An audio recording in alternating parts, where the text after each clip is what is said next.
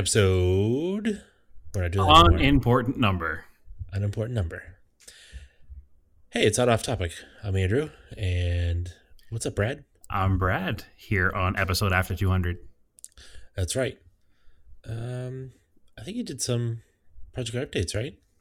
I did a couple of items of news I thought we might touch on first, real quick. Sure. Take it away. All right. Uh, have you heard the news from Mazda today? No.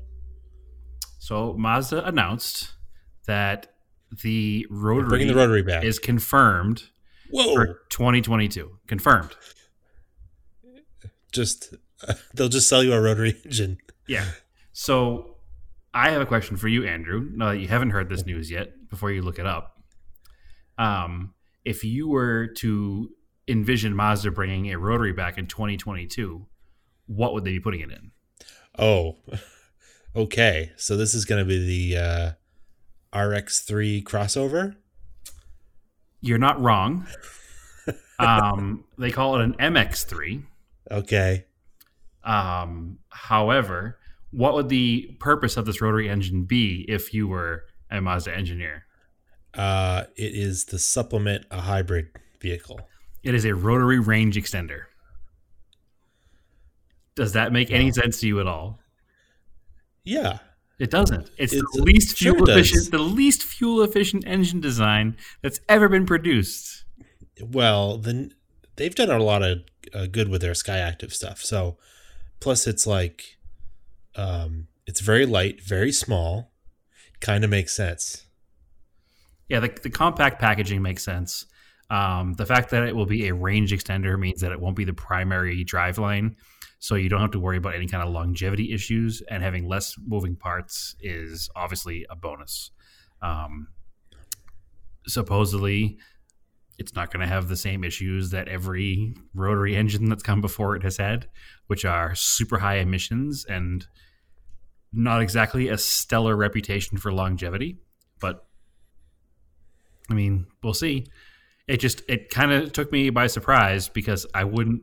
It, it seems like a strange way to go try to make something more efficient. If if somebody said to you this morning before you heard this news, "Hey, I'm going to try to make the most efficient vehicle. Let's put a rotary in it," it wouldn't be like, eh, "All right, good idea." It's Well, I a weird, mean, it's a weird piece. You're taking technology that they already have, and you're they're just improving upon it. They're not from scratch building an engine design. So I guess that. Sure, but they've been doing that since 1969, uh, 67, whatever year that, whatever year the Cosmo came out. Um, but they also have, you know, zero or partial zero emissions gas engines. Yeah, but they're a lot bigger. How much? How much bigger is a lop two cylinders off of a four cylinder gas engine? You know, what's yeah, that, yeah, but then you have uh, balance issues. It's it's difficult to make a two cylinder balance right. all right, make it a three cylinder. Yeah, but then you, it's packaging issues. It's it makes a lot of sense. If you if you want to make more room for batteries, I'm sure it makes sense, and I'm sure they wouldn't be doing it otherwise. But it just it goes against everything that my brain wants to think, and it's going to take a little while to, I guess, learn about it and process it.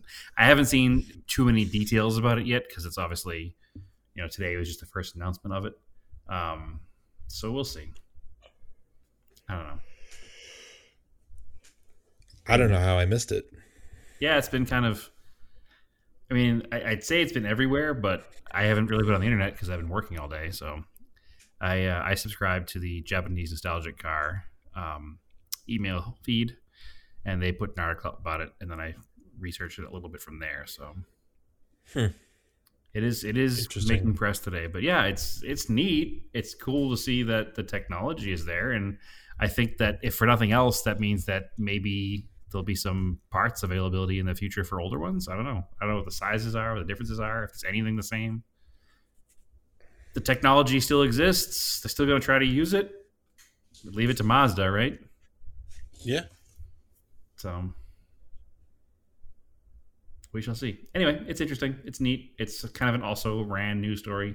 It's not going in a sports car. It's going in the uh, MX30, I guess is what's going to be. So Yep. interesting. Um, it has a terrible name. Yeah, it does because it MX. No, would no, no, be no, no, no, no, no. The rotary engine range extender. They're calling it by an acronym. Wait, what? There's an Did I acronym. miss that part? I haven't said it yet. Okay. But you said it was the MX3. Correct, but the actual technology of the rotary engine range extender has an acronym that they're using in their official literature. Okay. What is it? It's an acronym for rotary engine range extender, which is RIRI. Okay. It's not good. Gotta throw that out there. It's not a solid marketing move. Yeah. I feel like that was a derogatory diss in like elementary school. It definitely was. so, hey, whatever. Anyway, it's the the Riri will be appearing in the 2022 Mazda MX-30. First, MX3 Riri. What? MX-30 Riri. Um, oh. It will be the one with the center console mark of a cork to reference the 100 years of company history. So it'll also be like a 100 year gift to the company, this vehicle existing. So it makes sense that their 100 year celebration would include a rotary of some sort because it is kind of steeped in their history from the 60s through now.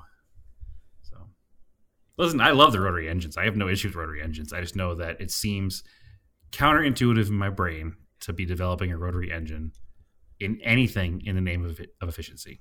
So I guess. whatever, I'm into it. What was your other automotive news? Uh, did I have other automotive news?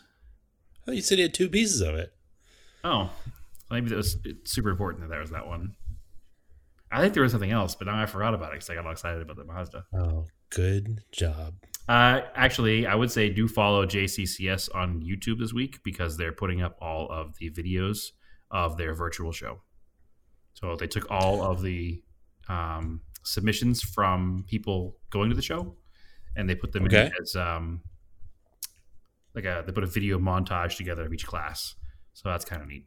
They did they did a very good job. It's I mean not the same as being there, but at the same time, it opened Hmm. up the car. It opened up the show to the entire world of cars, not just cars within driving distance of Long Beach, California. So Oh, that's cool. yeah, that's super cool. I've been following that this week too. So I'm sure it'll be up for a while. I'm not gonna take it right now when the show's over, but they're releasing a video a day of each class. So we'll call that my second piece of news. How's that sound? Sounds good to me. All right. So, what else you been working on? I do have project car updates. Um, it's been a while since I've done anything in Arizona on cars because I was Yep. in Massachusetts for a few weeks. We talked about my updates on the cars that are there. Um, here in Arizona, I have the Eclipse, the Sapporo, and the 78 Toyota pickup, the Hilux, the Lightning. So I mentioned briefly on the show a while back that I picked up some much better conditioned body parts than what were on the vehicle uh, hood, fender, and door. So I said, what better time than now to start swapping them over because the weather has calmed down a little bit here. It's not 125 degrees every day anymore. Um, it's been nice to be outside. So I, uh, I hung the door and the fender on the truck the other day. So the uh, passenger side fender was smashed pretty good, and the passenger side door was not straight in any way, shape, or form. It had uh, quite a few dents in it, so it wasn't worth trying to fix. It was worth trying to find a replacement. So I found a good, solid, nice straight door. It's white in color, um, which included everything that the other door didn't have as well, like glass and a window regulator. So I'll be able to actually seal the vehicle up from the elements now, which is a huge step from where it was before. So So, you're to leave it um, until it runs? Just leave that the way it is? The I'm not doing any body work as far as painting the vehicle goes until the vehicle is running, driving, and ready to go down the road. Yeah, hundred percent. Cool. But hanging the body panels on it gives me a good motivation to keep moving forward. I think. Um, I also, when hanging the fender on it, it gives me a good idea of how far forward I have to pull the apron because the car was in a you know minor right front collision. so the right apron is pushed back a little bit. So it's obviously it's an old pickup truck, so it's traditional body on frame. So there's a inner fender, outer fender, and that's on top of the frame. So when the vehicle got hit, it was hit above the frame, so the frame's not bent. But that sheet metal is a lot softer than the frame. Obviously, there's no unibody structure like a you know Mhm. unibody car, so that fender apron got pushed back. I'd say a solid inch and a half. So Oh. It's not it's not too much that it can't be maneuvered back to the correct shape with the hammer and dolly situation and Hmm. maybe a chain if necessary, but we'll see. So I will give everybody a pro tip right now. Yeah. Um, when swapping doors on vehicles, right. before you swing it closed, make sure the door handle works. Ah. So I got it all pretty much lined up by sight. Um, got it all bolted up. Went swung it closed. Everything lined up. Door closed nice. I went to open it, and the handle didn't do anything. I was like, "That's annoying." so the window is not in the door. So I was like, "That's well, whatever. I'll reach inside." So I reached inside, and the the door lock was engaged. So I was like, "Oh, that's all it is." So I unlocked it, and I went back and pulled the handle, and the door still would not open. Oh. So apparently, the door that I got from a junkyard here had been sitting in the sun for too long, and all of the hardware connecting the um, door handle, the outer door handle to the latch mechanism, was just it was tied together with baling wire. So it didn't work. Oh. It did not work. But I was able to get in there and open it with a screwdriver. Actually, uh, Arizona Jordan was here, and um, he was inside the vehicle doing it while I was pulling the handle, so we got Jimmy to open that way. But thankfully, there was no window in it and no door panel on it, so it was easy to fix. But had there been a different situation, we would have been taking the door apart while it was closed on the vehicle, which would not have been fun. Mm. But thankfully, all the parts on the destroyed junk blue door that was on the vehicle, all the handle and latch parts on that are in perfectly good shape. So I can just swap those over and make everything work. So, yeah. That was like a. That used to be a, a, a question that one of the guys I worked with had. He wanted to make a video on like, what if both your door handles didn't work? hmm And I was like, that's such an edge case, man. Like, there's no way. So I'm going to tell you right now that's not an edge case if you live in No? a place like Arizona, Okay. because all these cars have plastic. They have metal door handles and metal latches, but the Yeah. things connecting all the metal rods are all plastic clips. So something Yeah. that bakes in the sun, you know, 342 days of the year where it's bright and sunny here, um, they get destroyed, and you wind up having an occasion where you cannot open the door from the inside or the outside. A lot of it has to do with like a junkyard car or a car that's been parked for years. And I mean, if you park a car in the sun here when it's 115 degrees out, it can be 180 degrees in the car easily Yeah. without even thinking about it. So you got to th- picture that 180 degrees in the car, and then at nighttime it's down to like 80, and then that swing happens again of 100 degree temperature inside that car. You're going to wind up getting some pretty brittle plastics. So Basically, I was like, I don't know. I guess you're screwed because I don't know how you would get any of it apart without destroying something, you take the door panel off from the inside. which is basically impossible. Um, we were talking. We were discussing this to, like- the other day. You'd have to like unbolt the passenger seat or whatever seat it is to like lay it back because like the seat is in the way. So the use case we were discussing this on the other day was like a mid '90s or early 2000s Chevy Suburban, um, and they were able, oh, yeah, the horrendous. yeah, they were able to get the door panel off. I'm sure a few connectors broke in the process or a few clips, but they're able to get it off enough to get the door open. So, yeah, it's, it's not it's not uncommon here because that was the problem I was having with this truck. I mean, again, this is a 1978 door that's been sitting in the Arizona sun in a junkyard for God knows how long. It's been sitting in the sun for so long that the white paint on the door actually transfers itself to me like chalk every time I touch it. Hmm. So it's not good, but it has all broken hardware inside, and both handles did not work. So. It may be a little bit of an edge case, but I think it's more common than you think. Just not in New England. Yeah, it was like I never, I've never run across it.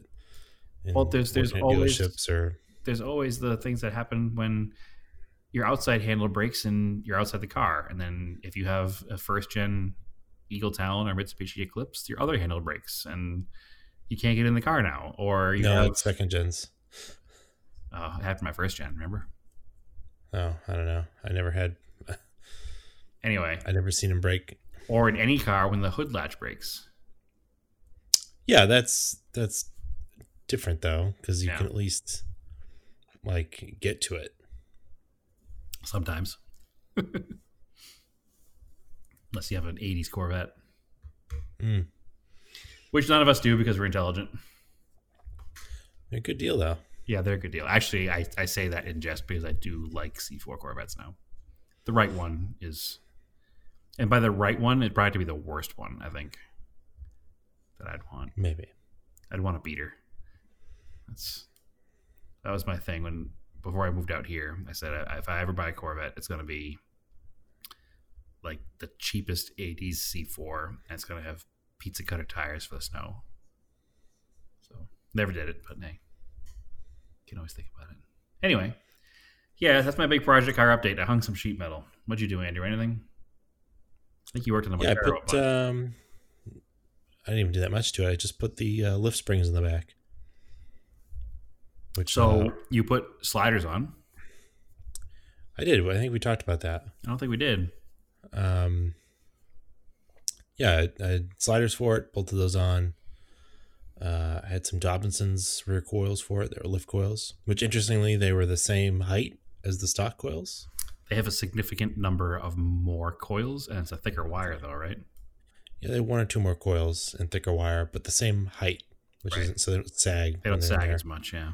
but it also makes them easy to install because you're not really going over the limit of the original springs and these um, stock replacement Konis because they're not long travel can accommodate them which is good. Um, but it was pretty easy. So like i already had the sway bar out. So i just dropped the axle. Spring didn't want to come out. I was like hmm, well maybe if i jack up one side of the axle to twist it, the spring will want to come down. That didn't work. I was like, all right, it's not too bad to get to the top shock uh, bolts or uh, nuts because they're only like a 17 and the lower ones are kind of hard to get to and they're like a 24 millimeter and I didn't have one at my house. So I was like, well, I'll just drop the top of the shocks because it's way easier to get them back in. And as soon as I did that and lowered the axle with the jack, the spring was just totally loose and just fell out in my hand, which is cool. And then uh, I put the pop the new ones in. Like the passenger side was a little trickier because it's a little tighter with the Panhard rod mounts and the exhaust running there, but a little fidgeting and it went in. Jacked it back up, lined the shocks up, hooked those up, put the wheels and tires back on it, and boom! I had a I had measured it beforehand, and I measured it afterwards, and I had an inch of lift, which is cool. As as advertised. Yep. I was like, I double check these. That's what they say they do. I, they did look. I mean, you saw them in the in the box. They looked tall. Like, You're like, man, Like- these things are massive. And it was funny when you put them next to the stock ones. I was like, oh, they're the same size. yeah, but you don't realize how far up the springs go. Like the spring perch is the very top of the frame. Like so, they like a lot of the spring is hidden by the frame. So, um, these are variable rate and 30 mil lift, which is like 1.1 inches, and they take an extra 100 uh, kilograms, which I don't know what the pound conversion is. I couldn't tell you. Yeah. Um, so like I know I mean I know just from like sitting on the back of it, just my weight, it doesn't sag as much. Um and then you get of course you get to level the truck because now it's got like drag car stance. So Monteros are super easy because they just use torsion bars. It's 220 pounds. Oh, that's pretty good. Yeah. So that means that literally you sitting on the back, it almost feels like there's nothing there compared to the old springs. Yeah. It's like it's like putting 30 pounds something in the back or twenty pounds something in the back, whatever it is. You know what I mean? Thanks. Not- Thanks for letting people do the math.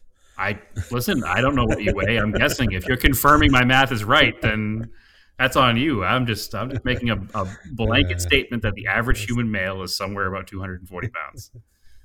Uh, so yeah. Anyway, you took the weight off the front of the truck, so you let everything droop down, and then uh, I love working on not rusty vehicles. hmm Um, the lock bolt does like lock nuts and bolts that go up through the frame to adjust the the torsion bar. So I didn't reclock them. I basically just tightened them up. Okay, so it makes Uh, the front end so- stiffer though, right?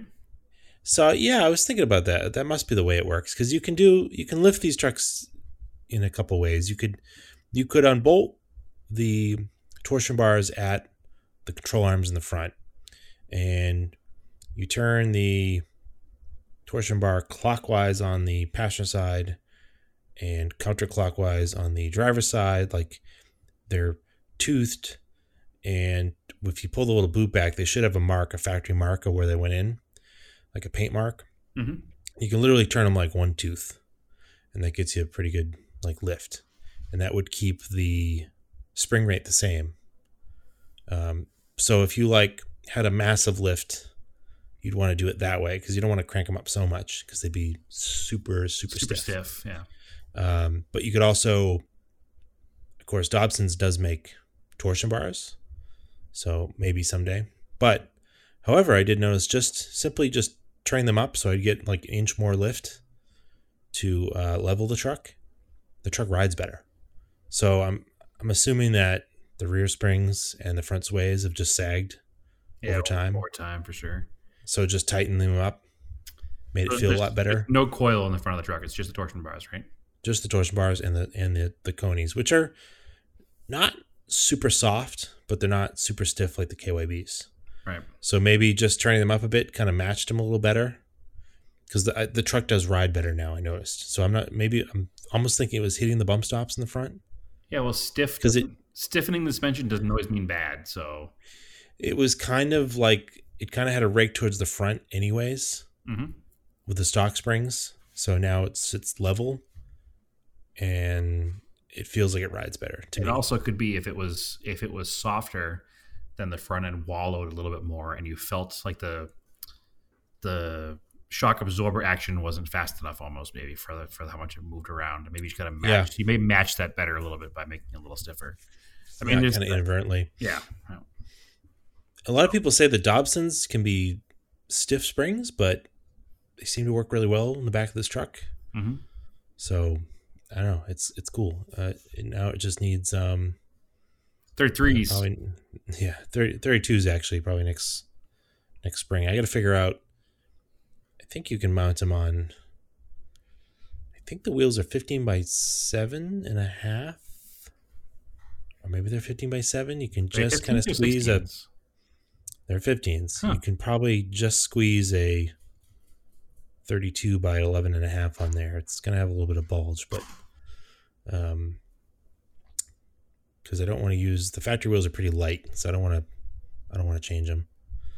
Um that's the only problem is that when you get into 32s like I was looking up like Falken Wildpeaks 55 pound tire. Yeah, it's not light, No. but a lot of that is because they're stronger than a regular street tire too for Yeah. not blowing beads off or cutting sidewalls while off roading, which is obviously ideal. Yeah, this is true, and I, and luckily we don't have a lot of steep grades to climb here.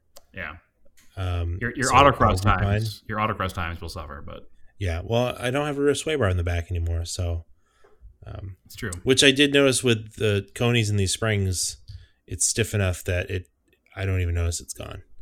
So Well, and again, you're not driving a sports car, so you're not driving it like a sports car either. So, lack of a sway bar isn't the end of the world. Like we've we've done tons of miles with, you know, a friend of the show, Jordan, and he doesn't have any sway bars in his truck, you know, and he's yeah, I kept the one in the street front. Yeah. That's it. So I, I don't I Um, don't think it's that much of a detriment to take the sway bar off. Um, maybe there's some at the limit issues, but you know, when are you going to get there? Uh, maybe an emergency maneuver. I think I think you'll recover fine. Um, but yeah, so truck looks pretty cool. Rides nice.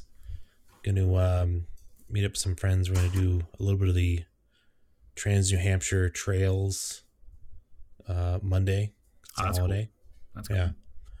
We'll Wait, what holiday is Monday? Oh, that's Columbus Day. Columbus Day. Yeah, that's right too. Um, yeah, and I guess like a mild lift is recommended. So there you go, one inch lift. Which I didn't want to go crazy because I don't have long travel shocks, and I don't want to make the thing undrivable in the street because I do Right. still drive it a lot. You want get you want to get in and out of it. You want to load the dog in it. You want to load the kid in it. You don't want to make it ridiculous. Yeah. I I, th- I think anywhere between a one and a two inch lift is probably you know as far as I'd go anyway for a few reasons. Being the convenience, and number two being the vehicle gets top heavy at a certain point. Like there's no need Yeah. for it. There's no I don't like the way these- I don't like the way these trucks look when people do body lifts. Yeah. I think they look weird because then none of the bumpers fit anymore. And at the end of the day, let's be honest. I mean, and this goes for me too. Like, we're not hardcore off roaders. Like, we have no shame in the fact that we're not rock crawling here. We're we're taking, you know, I, I won't say a groomed trail all the time, but usually a trail that's been broken by somebody else, and we know we can go down it. It's not Monteros aren't rock crawling vehicles, anyways. They're you well. can do I mean, ask some certain people out here, and they are. Yeah, but they're not like you got to really modify them for like serious rock crawling. Oh, of course, They're they're better on like you know a broken trail. they're they're an all terrain vehicle, and rock crawling isn't terrain. It's like on purpose trying to get stuck. Yeah. So I, I, I've never had an issue with the Montero doing anything we've done. Um, and again, like I said, and, and no shame in what we're doing. It's not like we're we're out there doing something. We're just not doing. We're not trying to be the most badass off road vehicle we can be. It's, we're trying to go out and have a good time with friends and see some sights you wouldn't be able to see from the highway. So that's what a Montero is perfect for, and I'm stoked to get another one out here that's also not rusty like yours. Not rusty Mm. like yours is not rusty. So No, it's not. I missed mine already. Um, I'm glad the guy that got it got it because I get to see pictures of it. But Cool. I do need a truck again. Whatever. Er, I'm jealous now of your Montero stories. Yeah. Oh, I did order some Durabak um, bed liner for the bottom half, Okay. which is because you can order it in colors. So I got light silver. So it'll look protected, not rust repaired. Yes. That's good. So it'll just the bottom half of the truck now will be textured, and the bumper corners, and then I have the the adventure driven design steel bumper. So when I get that welded together and finished, I'll prime it and then paint it with this Durabak stuff. So it'll be silver. That's cool. That'll bring the whole truck together. Mhm. I just need big CB antenna and a roof rack I have a big CB tenor. and a roof rack, rooftop tent and a deer stand and what else do you need? Mud boggers. Re- re- replicate your first truck when you first got it. Yeah. No, I'm, I'm, ex- I'm excited. For the truck. I'm excited to see the pictures that you take of it in the woods this weekend. Yes. I won't be able to be there, but I got my teal MaxTrax. to match your teal Dobson Springs, That's right. it's all about all about the theme. Yeah, '90s uh, looking MaxTrax. I have to get you a teal hat to wear out in the out in the Sure. forest just to match everything together. I was speaking of, I got a couple more um, Mitsubishi Motorsport books. Okay. eBay. Excellent. because I I was like I should grab these because they are kind of rare. So I want. I, I can't it. wait to see the '80s ones in person because they have the Starions in my. Well, I got the, it's the early ones are like the earliest one I guess is eighty six. So I have that one. Then it's eighty seven. They're purely Dakar.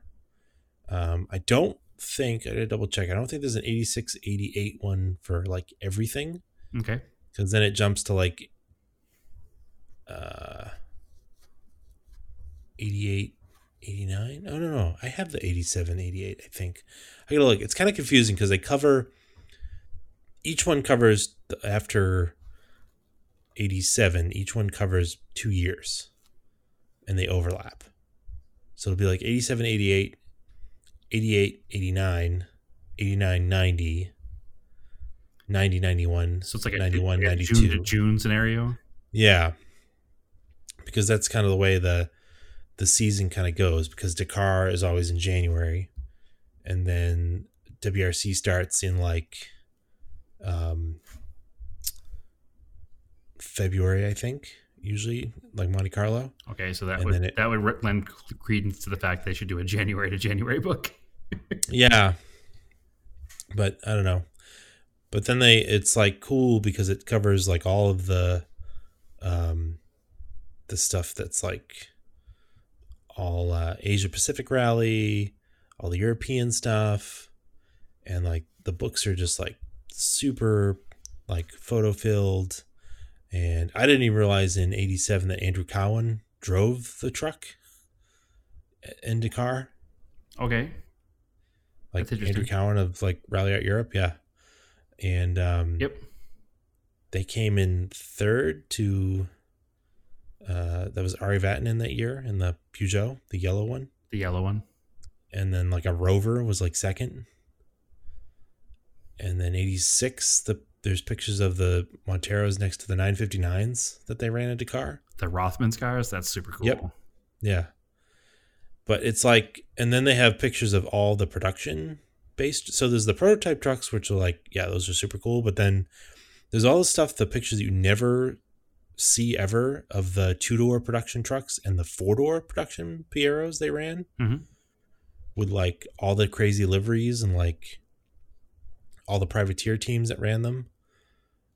And it's just weird that a lot of them don't like, I don't know, a lot of the, uh, I was telling you, a lot of the documentaries I've seen, like, just don't show all that stuff. It's weird. Like, it's not, it's like Mitsubishi was never in Dakar if you watch some of the official documentaries. Even though they pretty much dominated it. Yeah. But it's kind of weird. It's like all of the Camel Trophy stuff. Like it's there was years that Monteros ran heavily, and you never see them. Yeah. So it's just very strange. kind of like a. They didn't put a bunch of money into covering it. They put a bunch of money into getting in there, getting it done, and then getting out. But then they made these cool books, so who knows? So we- found out that, or did you find out, or did our friend Alex find out that these books were sold at, or were given to dealerships? I figured it out. Yeah. Okay, which is why they're hard to kind of come by because obviously dealerships are not generally owned by car enthusiasts. So a book like this probably would have been put out like in the waiting room or the showroom and would have been ruined by a thousand customers' hands over time. Yeah. So the last couple ones I've gotten actually had the, the slip covers, the slip cases, which is cool. Okay, that's cool. Um, yeah, they're very, very cool. Like I especially like the one that I have that has all the information about the development of the Galant and Ari Vatanen driving it early on. And then I've got one that's later. It has development of the Lancer. hmm Uh, and then the one I picked up, the 93, 94 one has development of the Evo 3, Okay. which is pretty cool. It shows like all the, like the early CAD drawings and stuff and the, uh, all the fluid dynamics of the aerodynamics around the car, like those, the, like the simulations of it. Have It's you very, very cool. have you sat down with like Google Lens and tried to translate all that? They're all in English. Oh, I, oh, they are? Yeah, all the books are in English. Oh, that's even cooler. And the the well, the cool thing is the Dakar ones are in half French, half English. Like this, so they'll half the page is the French. And then And it's, then the other- it's the same text in, in French. Yep. That's neat. Yeah, it's very yeah, they're very very cool. I'll just start trying to pick some of these up so I can have them here too. Because I don't. Yeah, the later ones turned into DVDs, which, hmm. but early ones are very very cool. I always try to pop into used bookstores when I find them, just to at the random chance you might find one at a bookstore. yeah. I haven't found one yet, but I always like to look through like the transportation section in like a used Yep. bookstore. Yeah, we have a we have a Just wanted to chain. find- We have a chain of used bookstores out here yeah, um, that I uh, stop into once in a while. I've gotten some some good like high quality like real nice format magazines like the ones that are like you know 25 30 dollars an issue hmm they'll be in a bookstore and all their periodicals are a dollar Yeah. so I've picked up some of that kind of stuff there before but i have not even thought about looking for those kinds of things there actually that's where i bought that volkswagen repair manual for your dad Mm. that was that the used bookstore here Cool. I'll have to take a look at those ones. I thought that you sent pictures today. As always, you can find us on Twitter, Auto Off Topic Podcast, Auto Off Topic on Instagram, Auto Off Topic Podcast on Facebook, and me, Race and Anger on Instagram. And you follow Brad, TSI SS350 on Instagram. Did you already tell everybody where to find me? I did. Excellent. T says 350. Yes, that's the one. All right, cool. Keep cars analog and aim for the road.